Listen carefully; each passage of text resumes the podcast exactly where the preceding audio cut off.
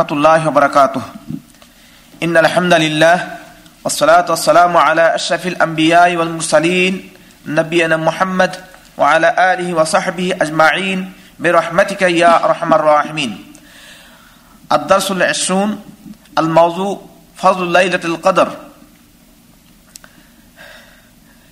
সর্বপ্রথমে সেই মহান আল্লাহ রবুল্লাহ আলমিনের প্রশংসা জ্ঞাপন আমরা সবাই বলি আলহামদুলিল্লাহ আজকের আজকের বিশতম দার্স এবং বিষয়বস্তু হল লাইলাতুল কদরের ফজিলত সমূহ এ প্রসঙ্গে সর্বপ্রথমেই, সর্বপ্রথমে সোরাতুল কদর স্মরণ আসে, কারণ লাইলাতুল কদর সম্পর্কে বিশেষ ঘটনা নবী করিম সাল্লাহ আলী সাল্লাম, নবী করিম সাল্লাহ সাল্লাম সাহাবাদের সামনে লক্ষ্য করে, সাহাবাদেরকে লক্ষ্য করে বলেছেন যে, বান ইসরায়েল কমের ভিতরে এমন একজন ব্যক্তি ছিল, এমন একজন পরেজগার ব্যক্তি ছিল যে ব্যক্তি এক হাজার মাস এক হাজার মাস একাধারে আল্লাহর পথে যুদ্ধ করেছে।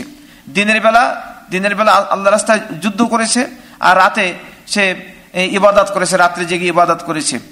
এমন একজন ব্যক্তি যে এক হাজার মাস জেগে একাধারে ইবাদত করেছে।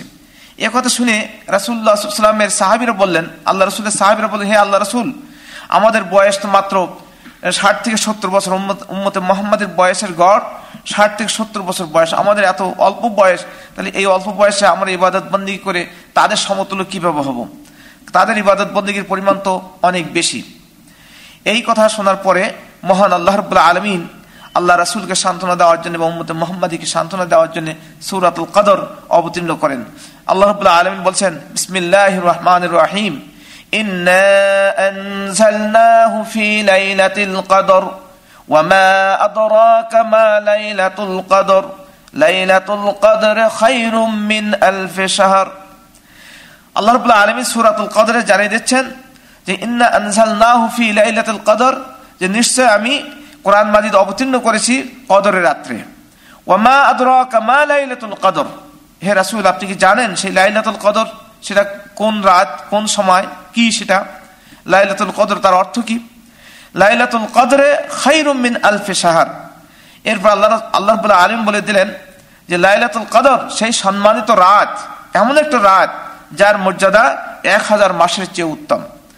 তো এখানে সংক্ষিপ্ত কথা হলে যে, এই লাইলাতুল কদর লাইলাতুল কদর এটা রমজান মাসের ভিতরে, আর লাইলাতুল কদর রমজান মাসের শেষ শেষ দশ দিনের ভিতরে এই শেষ রমজান মাসের শেষ দশকের শেষ দশকের বেজোর রাতগুলোর ভিতরে এই লাইলাতুল কদর নিহিত আছে। অর্থাৎ একুশ, তেইশ, পঁচিশ, সাতাশ, উনত্রিশ এই বেজোর রাতগুলোর ভিতরেই লাইলাতুল কদর আছে। লাইলাতুল কদর এর অর্থই হলো লাইলাতুল মানে রাত আর কদর মানে সম্মানিত সম্মানিত রাত। তো এমন একটি রাত যে রাতে যদি কোনো মুসলমান উম্মত মোহাম্মদী যদি এই লাইলাতুল কদর অর্থাৎ রমজানের শেষ দশকের শেষ এই বেজোর রাতগুলোতে জেগে ইবাদত করে আর যদি সত্যিকার অর্থে সেই লাইলাতুল কদর হাসিল করতে পারে, তাহলে এক রাত্রে জেগে ইবাদত করলে এক হাজার এক হাজার মাসের চেয়েও তার ইবাদত বন্দিগি উত্তম হবে। আমরা জানি এক হাজার মাসে আপনার তিরাশি বছর চার মাস হয়।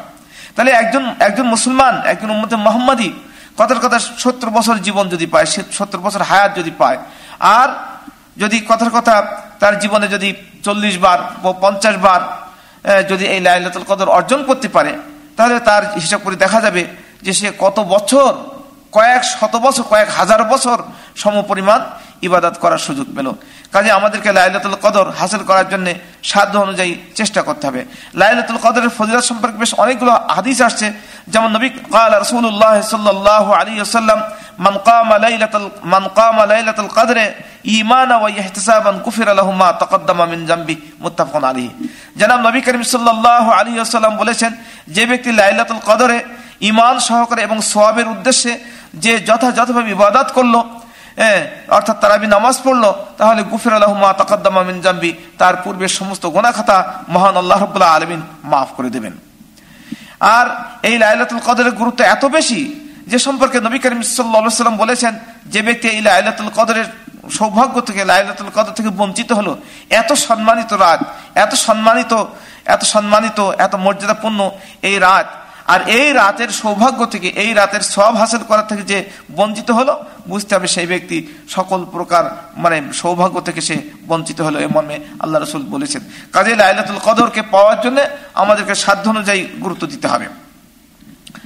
আর এই লাইলাতুল কদর লাইলাতুল কদর কোন সময়? কখন তলাশ করতে হবে? রসুল ইসলামের বাণীতে কালা রসুল্লাহ সাল্লাহ আলী ওসাল্লাম তাহারু লাইলাতুল কদরে ফিল ভিতরে মিনাল আশরিল আওয়াখির মিন রমাদান রওয়াহুল বুখারী। আল্লাহ রসুল বলেছেন, তোমরা এই লাইলাতুল কদরকে তলাশ করো রমজান মাসের শেষ দশকের বেজোড় রাতগুলোতে। অর্থাৎ একুশ, তেইশ, পঁচিশ, সাতাশ, উনত্রিশ এই পাঁচটা রাতের বে- বেজোড় রাতে তলাশ করতে হবে। এরপরে এই রমজান মাসের শেষ দশকে নবী করিম সাল্লাম নিজে বেশি বেশি ইবাদত করতেন আর পরিবার পরিজনদেরকে পরিবার পরিজনদেরকে মানে ইবাদত করার জন্য আল্লাহ রসুল উৎসাহিত করতেন। এ মর্মে বেশ অনেকগুলো হাদিস আছে। যেমন, কালা রসুল্লাহ কানা রসুল্লাহ সাল্লাহ আলী ইজা দাখালাল আশরা সাদ্দা মেজারাহু, ওয়া আহিয়া লাইলাহু, ওয়া আইকাজা আহলাহু।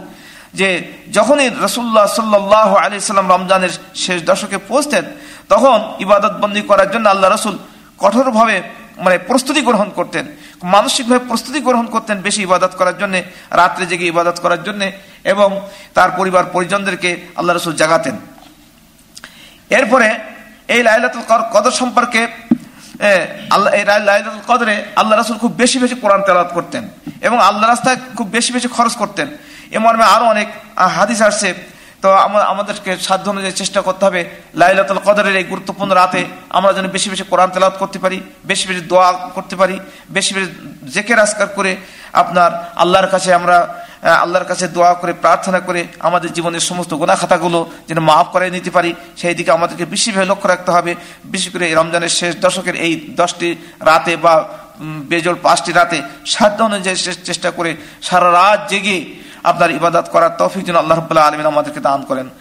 আসসালামু আলাইকুম রহমতুল্লাহ।